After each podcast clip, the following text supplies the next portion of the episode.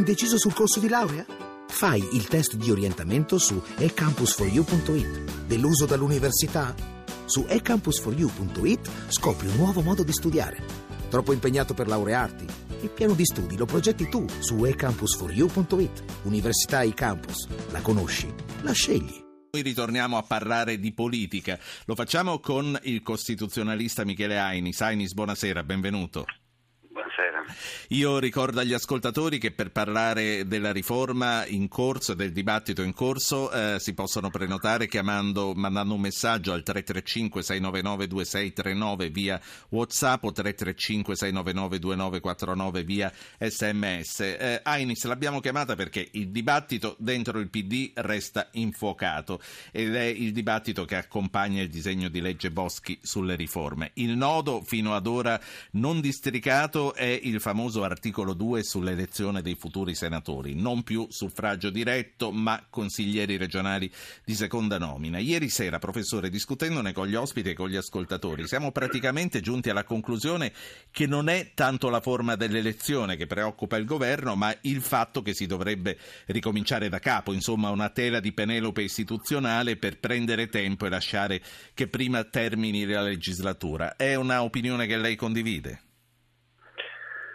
Probabilmente anche un po' enfatizzata perché comunque questo ping pong continuerà.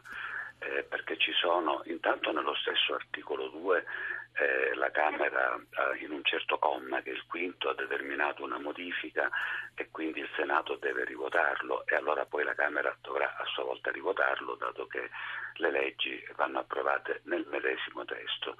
E poi ci sono altri luoghi di questa riforma su cui anche il governo si è dichiarato disponibile a ragionare, a correggere e quindi di nuovo il testo dovrà andare alla Camera. Perciò ehm, che si conservi questa elettività di secondo grado o che la si ehm, modifichi in qualche misura. Eh, Comunque alla Camera ci deve tornare dopo, ci insomma. Ci deve andare. Eh, eh, quindi ho capito, quindi è veramente una questione di principio. Allora, ci aiuti a capire meglio um, il senso della cosa, la forma e la sostanza. Insomma, che cosa comporterebbero uh, l'una e l'altra scelta dell'elezione diretta o dell'elezione da parte dei consigli regionali? I padri costituenti, in proposito, su che cosa si confrontarono 70 anni fa? Loro partirono con concezioni anche ciascun partito diverso dall'altro. La democrazia cristiana inizialmente voleva fare del Senato un um, organo di rappresentanza e dei territori e anche del tessuto economico e sociale di ciascuna regione e quindi delle rappresentanze di interessi. Invece il Partito Comunista se ne sarebbe volentieri sbarazzato. La posizione dei comunisti italiani, così come dei comunisti francesi all'epoca della Costituzione francese del 46, era per il monocameralismo. Trovarono poi una sintesi ehm, ehm, facendo un Senato che è eletto su base regionale, dice la nostra Costituzione, eh, però eletto, eletto direttamente. Io credo su questa vicenda che eh, forse c'è un, um, così, un, un, occhio sfocato, nel senso che eh, ragioniamo sulle competenze e poi vediamo come deve essere eletto il Senato, perché eh, le competenze erano già magre e sono ulteriormente dimagrite durante i passaggi parlamentari. Quindi rischia di perdere l'anima Palazzo Madama. Anche noi diventeremo dannati insieme a Palazzo Madama. No, no ma dire, eh, quali, quali, sono le cose che via via andiamo perdendo? Quindi lei dice la cosa più importante è conservare in sede del Senato eh, le cose che si devono decidere e discutere ancora prima di capire come mandare i senatori a Palazzo Madama.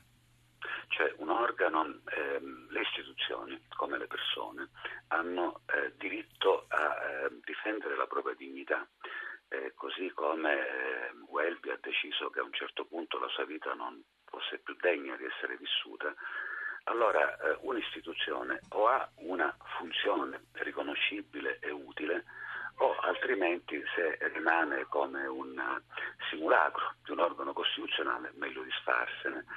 Eh, questo è il rischio con il nuovo Senato, eh, che non abbia uno diciamo, una statura riconoscibile, un ruolo riconoscibile e delle competenze specifiche. Eh, sulla carta le ehm, possibilità sono varie, farne un organo di garanzia, farne un organo di rappresentanza da parte dei territori, ehm, però ecco per esempio rispetto a quest'ultima soluzione che è quella che si profila, allora non si capisce che diavolo ci stanno a fare i senatori nominati per meriti artistici e letterari in questo Senato che rappresenta le regioni. Ehm, insomma, ci sono una serie di incongruenze che credo sia meglio correggere anche a costo di eh, perdere altri, altro tempo in questa riforma. A forza di perdere tempo arriva il 2018, sempre che il governo non cada prima. Può darsi che ci sia anche un uh, retropensiero tiriamola per le lunghe così facciamo tutta la legislatura. Era, era il senso eh, della, della, primissima domanda che l'avevo fatto quando avevo parlato di una tela di Penelope proprio per prendere tempo e arrivare, e arrivare anche, oltre. Anche Gra- perché il tempo porta pensione. il tempo porta a pensione, è vero. Grazie, grazie Michele Ainis, professore